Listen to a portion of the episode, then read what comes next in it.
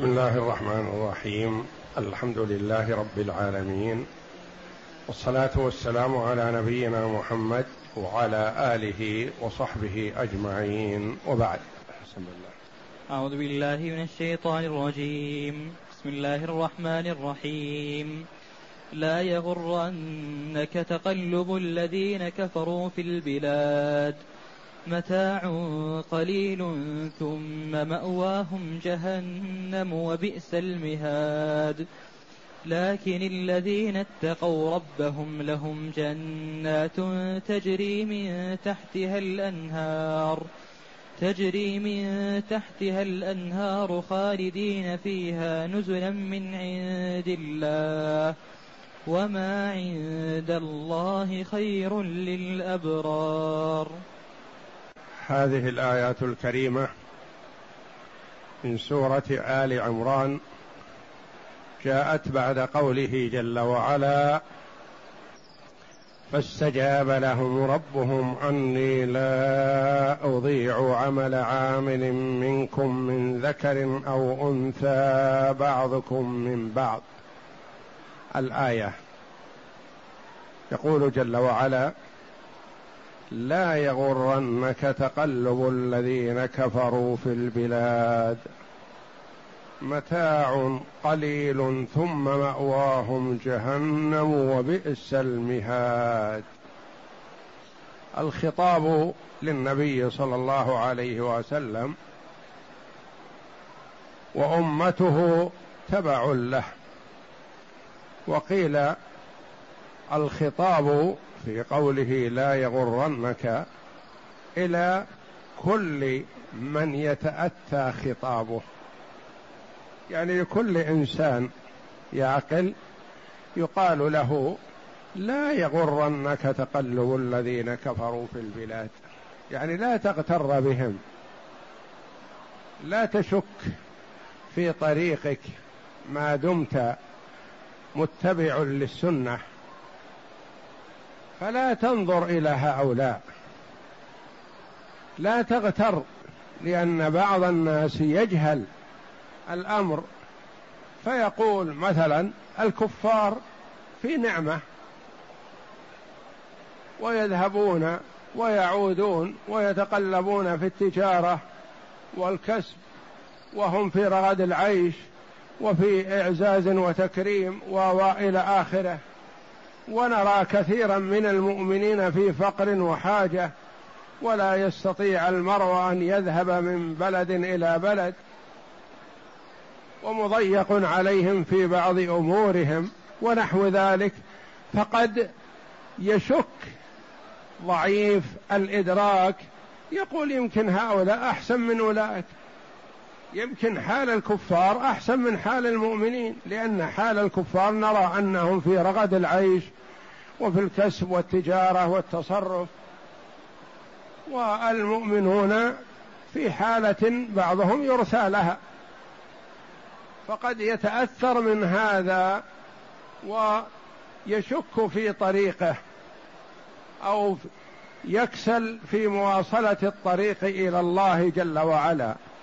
فيقول الله جل وعلا لعبده ورسوله محمد صلى الله عليه وسلم أو لكل من يتأتى خطابه لا تغتر بحال الكفار وإن أعطوا من الدنيا ما أعطوا من المال والجاه والتقلب في الأسفار والكسب وغير ذلك لا يغرنك تقلب الذين كفروا في البلاد متاع قليل. متاع المتاع ما هو؟ هو ما يتمتع به في وقت وينتهي. أكلة يقال لها متاع. لبسة يقال لها متاع. نزهة يقال لها متاع. يعني شيء محدود يستمتع به الإنسان وينتهي وينقضي. يقول الله جل وعلا, متاع قليل. قد يقول قائل نرى الواحد يمتع في النعمة والخير سبعين سنة وثمانين سنة وأكثر من هذا. فهل يعتبر هذا قليل؟ نقول نعم. كل الدنيا من أولها إلى آخرها قليلة بالنسبة للدار الآخرة. لأن كل شيء ينتهي فهو قليل. بخلاف الدار الآخرة فنعيمها باقي ما يضمحل. ولا ينقص ولا يتغير ولا يبلى. لا يغرنك تقلب الذين كفروا في البلاد متاع قليل. يعني تقلبهم هذا وما هم فيه من النعمة متاع قليل. ثم مأواهم جهنم.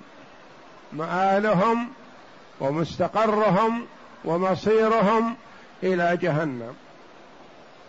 وقد جاء في الحديث أن الرجل من أهل النار الذي نشأ في الدنيا في نعمة إذا ولج النار وصبغ فيها صبغة قيل له هل رأيت خيرا قط؟ هل مر بك خير قط؟ يقول لا والله ما مر بي خير قط ولا رأيت خيرا قط. ينسى كل ما مر به من نعيم الدنيا ينسيه إياه عذاب الآخرة والعياذ بالله. ويؤتى بأشد الناس بؤسا في الدنيا فيصبغ في الجنة صبغة يدخلها فيقال له هل مر بك سوء قط؟ هل مر بك تعب قط؟ يقول لا والله ما مر بي سوء قط. ما دام أنه في هذا النعيم نسي كل ما مر به من البؤس والتعب والنكد والاضطهاد وغير ذلك. لا يغرنك تقلب الذين كفروا في البلاد متاع قليل والدنيا كلها قليلة. ومهما متع الإنسان في الدنيا فإذا أخذت منه أو أخذ منها كأن لم يكن شيء. نسي كل ما مر به. كما قال الله جل وعلا ما يجادل في آيات الله إلا الذين كفروا فلا يغررك تقلبهم في البلاد. متاع في الدنيا ثم إلينا مرجعهم ثم نذيقهم العذاب الشديد بما كانوا يكفرون. وقال تعالى نمتعهم قليلا ثم نضطرهم إلى عذاب غليظ. فالآيات في مثل هذا المعنى كثيرة حل حتى لا يغتر بعض الناس أو يقارن لأن الدنيا لو كانت تزن عند الله جناح بعوضة ما سقى منها كافرا شربة ماء. ولكن الله جل وعلا يعطي الدنيا من يحب ومن لا يحب. والعطاء من الدنيا لا يدل على المحبة كما لا يدل على الكراهة والبغض. والحرمان من الدنيا لا يدل على المحبة كما لا يدل على الكراهة والبغض. فالله جل وعلا يعطي الدنيا من يحب ومن لا يحب ويحرم الدنيا من يحب ومن لا يحب. كل هذا موجود وكان النبي صلى الله عليه وسلم يربط على بطنه الحجر من شدة الجوع. وأحيانا الحجرين ما يكفي الحجر الواحد ما يقوم صلبه يسقط عليه الصلاة والسلام. وابو هريره رضي الله عنه من خيار الصحابه ومن حفظه الحديث يقول يمر بي المار يظن اني مجنون صريع ما ادرك شيء من الجوع من شده الجوع وخرج النبي صلى الله عليه وسلم مره من بيته فالتقى بأبي بكر ثم التقى بعمر فقال لأبي بكر ما أخرجك في هذه الساعة؟ قال أخرجني الجوع يا رسول الله. ما جائع وأهل البيت جياع فخرج. فقال لأبي بكر لعمر رضي الله عنه ما الذي أخرجك؟ قال أخرجني الجوع يا رسول الله. فقال والذي بنفسي بيده أخرجني الذي أخرجكما ما خرجت إلا من الجوع. ثم ذهبوا إلى وأحد من الأنصار رضي الله عنهم فقدم لهم الطعام فأكلوا منه فقال لهم النبي صلى الله عليه وسلم لتسألن عن هذا النعيم. وتقول عائشة رضي الله عنها لأحد التابعين إنا لنرى الهلال ثم نرى الهلال ثم نرى الهلال ثلاثة أهلة في شهرين. وما أوقد في بيت رسول الله صلى الله عليه وسلم نار للطبخ. ما في شيء يطبخ. شهران ما عندهم شيء يطبخونه. ما أوقدت النار للطبخ أبدا. قلت يا أماه ما طعامكم؟ قالت الأسودان التمر والماء. وهو قليل جدا. وما شبعوا من التمر حتى فتحت خيبر. لما فتحت خيبر قال بعضهم لبعض الآن نشبع من التمر. تقول رضي الله عنه رضي الله عنها الأسودان التمر والماء إلا أنه كان لنا جيران من الأنصار عندهم منح فكانوا يرسلون إلى النبي صلى الله عليه وسلم بشيء من اللبن فيشرب منه ويسقينا. يعني أحيانا نخلط مع التمر والماء شيء قليل من اللبن. إذا تيسر هذا. وأعطى عليه الصلاة والسلام مع هذه الحاجة وهذا الجوع أعطى رجلا غنما بين جبلين. ما يحصيها عد. وأعطى رجلا آخر مئة من الإبل ثم استزاده فأعطاه مئة ثم استزاده فأعطاه مئة. ثلاثمائة من الإبل لرجل واحد لأنها لا قيمة للدنيا عنده ولا يدخر منها شيء عليه الصلاة والسلام. وإذا جاءته الغنائم وزعها في الحال ما يبقي منها شيء.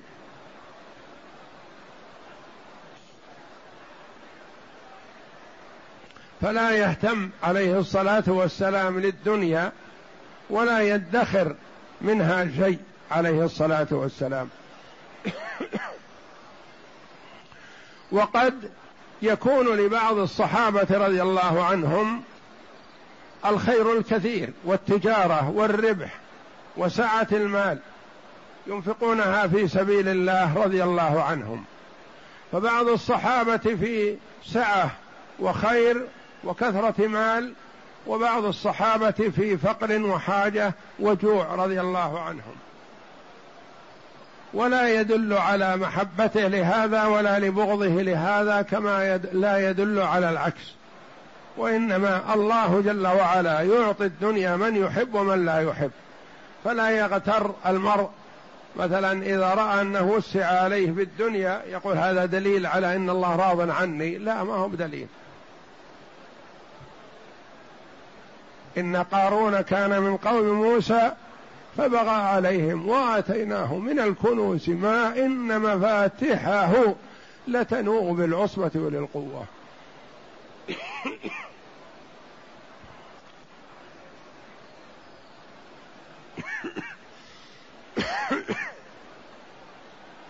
متاع قليل ثم مأواهم جهنم وبئس المهاد. يعني الجهنم تكون بمثابة المهد لهم يعني يدخل في وسطها مثل المهد للصبي. المهد يختلف عن الفراش. المهد هو الذي يلف فيه الصبي لفا يعني من جميع يحيط به. فجهنم تحيط به من جميع الجهات. ثم قال جل وعلا لكن الذين اتقوا ربهم لهم جنات تجري من تحتها الأنهار. لكن استدراك يعني حال هؤلاء تختلف عن أولئك. هذا في الدار الآخرة. ولا قد يفضل الكافر على المؤمن في الدنيا لكن الدنيا ليست معيار ولا مقياس. اتقوا اتقوا. اتقوا الشرك يعني حذروه. وليس المراد والله أعلم اتقوا المعاصي لأن أهل الجنة قد يكون لهم معاصي والمؤمن يقع في شيء من المعصية لكن يستغفر الله ويتوب إليه. والمعاصي نوعان كبائر وصغائر والذنوب كبائر وصغائر. الكبائر ما توعد الله جل وعلا عليه بنار أو لعنة أو غضب أو رتب عليه حد في الدنيا. والصغائر ما كان دون ذلك.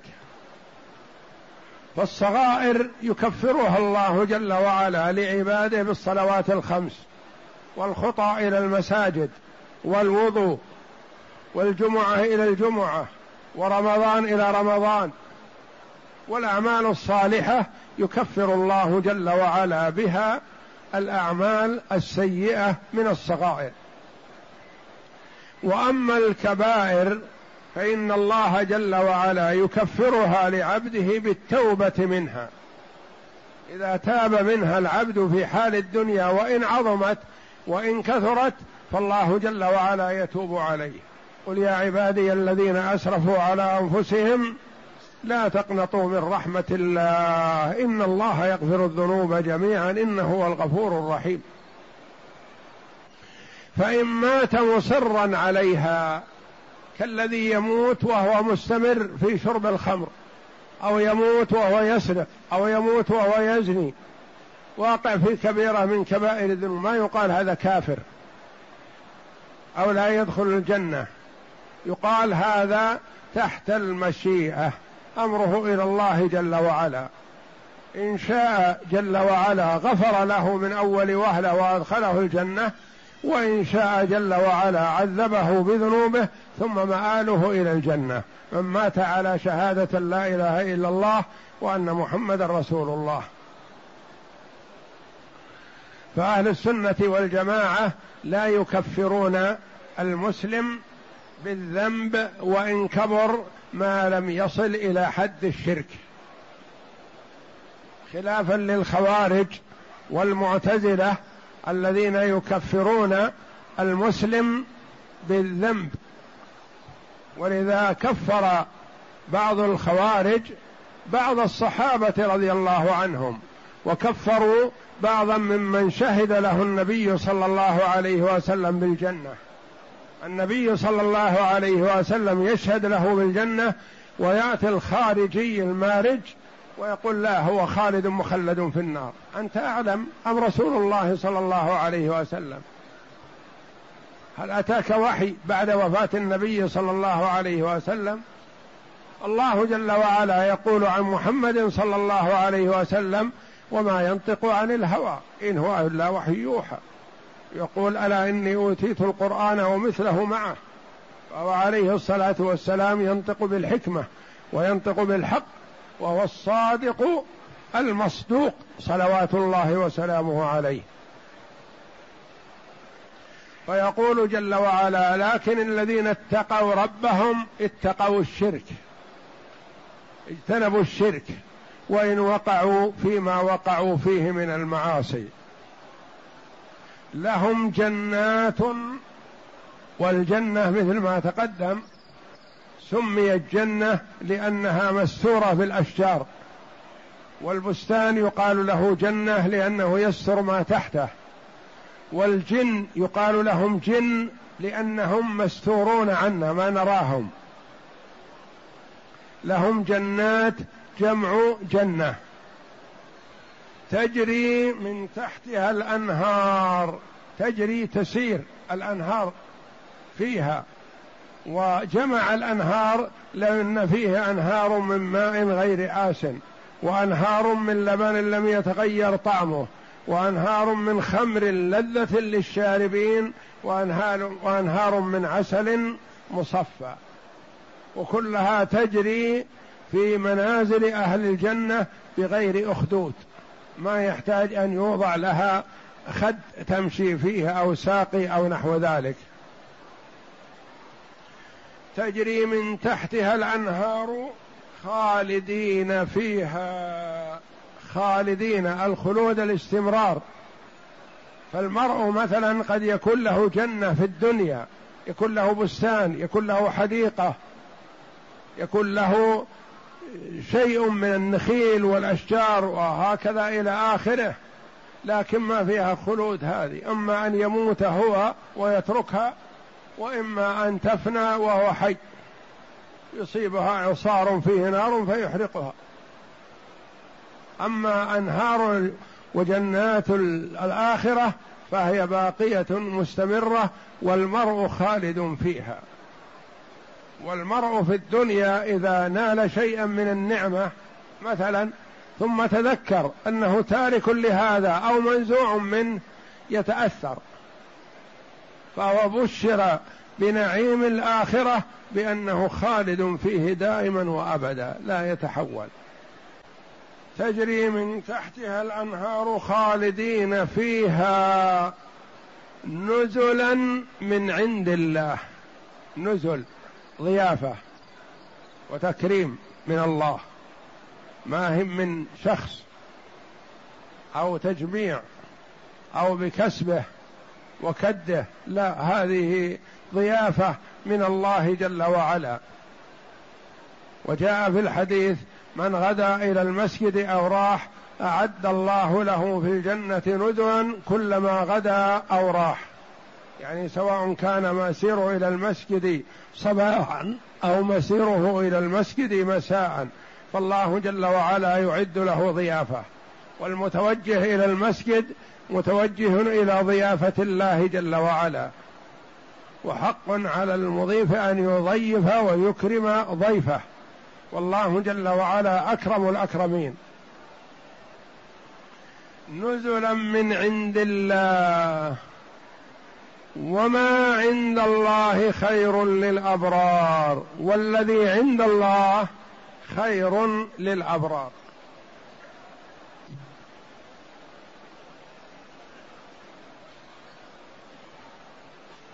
وما عند الله خير للابرار يعني ما أعده الله جل وعلا للأبرار والأبرار جمع بر والبر هو الذي بر وعمل بالبر وبر والديه وبر ولده.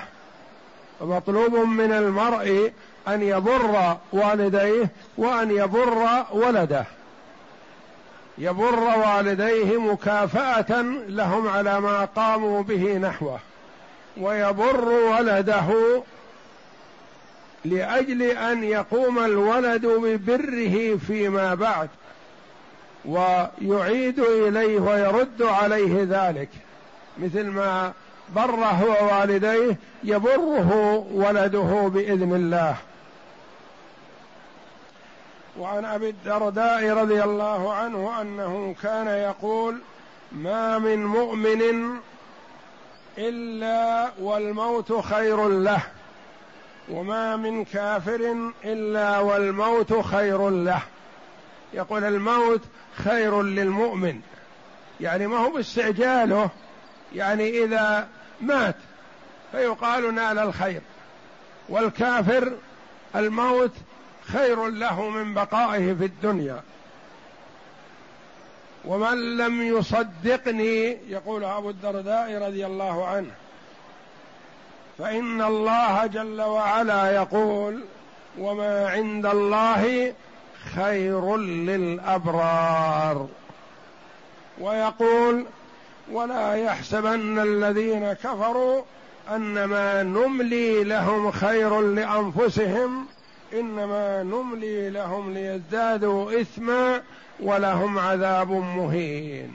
فاستدل رضي الله عنه بأن الموت خير للبر والفاجر لأن البر ينال ما عند الله جل وعلا والله جل وعلا يقول ما عند الله خير للابرار وخير للفاجر لأن بقاؤه في الدنيا زيادة في عذابه. يمهل وتكثر سيئاته وجرائمه وأعماله السيئة فهو إذا مات يستريح ويستراح منه. وما عند الله خير للأبرار فهو جل وعلا يخبر بأن ما عنده لعباده المؤمنين خير مما هم فيه في الدنيا مهما كانوا فيها منعمين. ويقول ابن القيم رحمه الله تعالى بالنسبة للمرء في الدنيا إذا فقد صفيه وخليله يبكي عليه إنه مات. بينما هو انتقل من دار الشدة ودار الضيق ودار النكد ودار التعب إلى الراحة والنعيم في روضة من رياض الجنة. ويمثل هذا رحمه الله بالتوأمين في البطن. يقول إذا كان في بطن المرأة توأمين فخرج أحدهم اللي ما موجود باقي يصيح عليه يعني فقد أخاه خرج. بينما هو خرج من الضيق إلى السعة فهو لا يدري ما خروجه. كذلك المؤمن في الدنيا مثلا يبكي على صفيه إذا مات بينما هو انتقل إلى روضة من رياض الجنة وإلى خير. فالله جل وعلا يقول وما عند الله خير للأبرار. فالمؤمن يعمل الصالحات ويجتهد فيها لينال الخير من الله جل وعلا.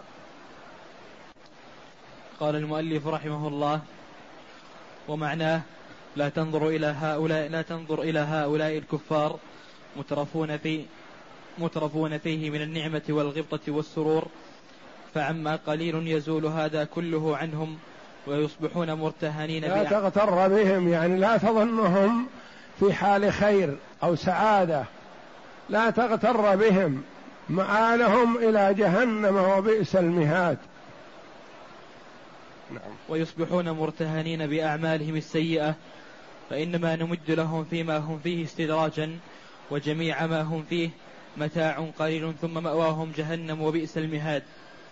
وهذه الآية وهذه الآية كقوله تعالى كقوله تعالى ما يجادل في آيات الله إلا الذين كفروا فلا يغررك تقلبهم في البلاد وقال تعالى متاع في الدنيا ثم إلينا مرجعهم ثم نذيقهم العذاب الشديد بما كانوا يكفرون وقال تعالى نمتعهم قليلا ثم نضطرهم إلى عذاب غليظ وقال تعالى فمهل الكافرين أمهلهم رويدا؟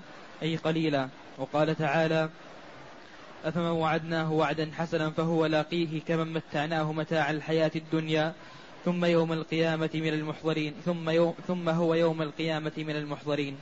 من المحضرين في النار والآيات في هذا المعنى كثيرة في القرآن حتى لا يغتر المؤمن بحال أهل النعيم من الكفرة الفجرة.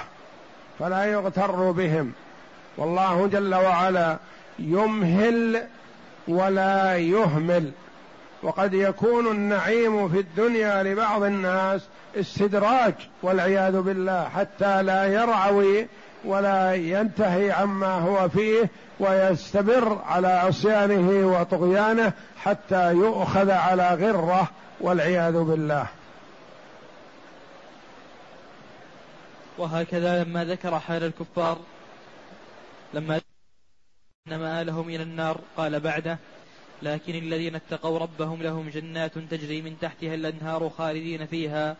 والتقوى وصى الله جل وعلا بها وقد يوصي بها في الآية الواحدة أكثر من مرة لأهميتها يقول جل وعلا يا أيها الذين آمنوا اتقوا الله ولتنظر نفس ما قدمت لغد واتقوا الله إن الله خبير بما تعملون.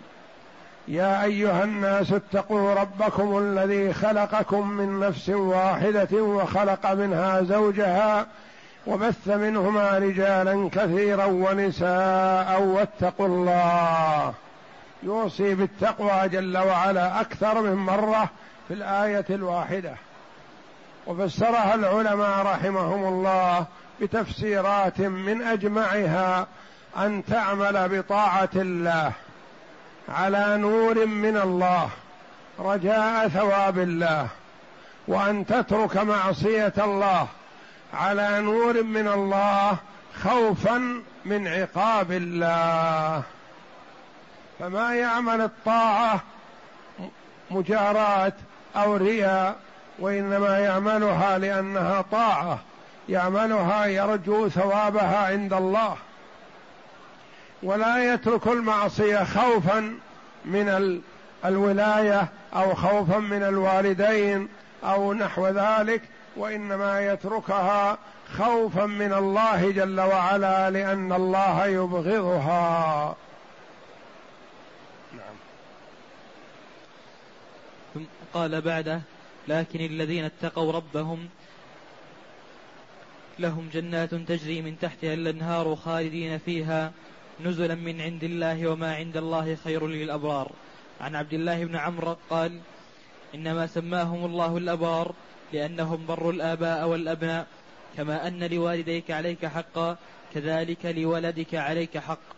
وعن أبي الدرداء أنه كان يقول ما من مؤمن إلا والموت خير له وما من كافر إلا والموت خير له ومن لم يصدقني فإن الله يقول وما عند الله خير للأبرار.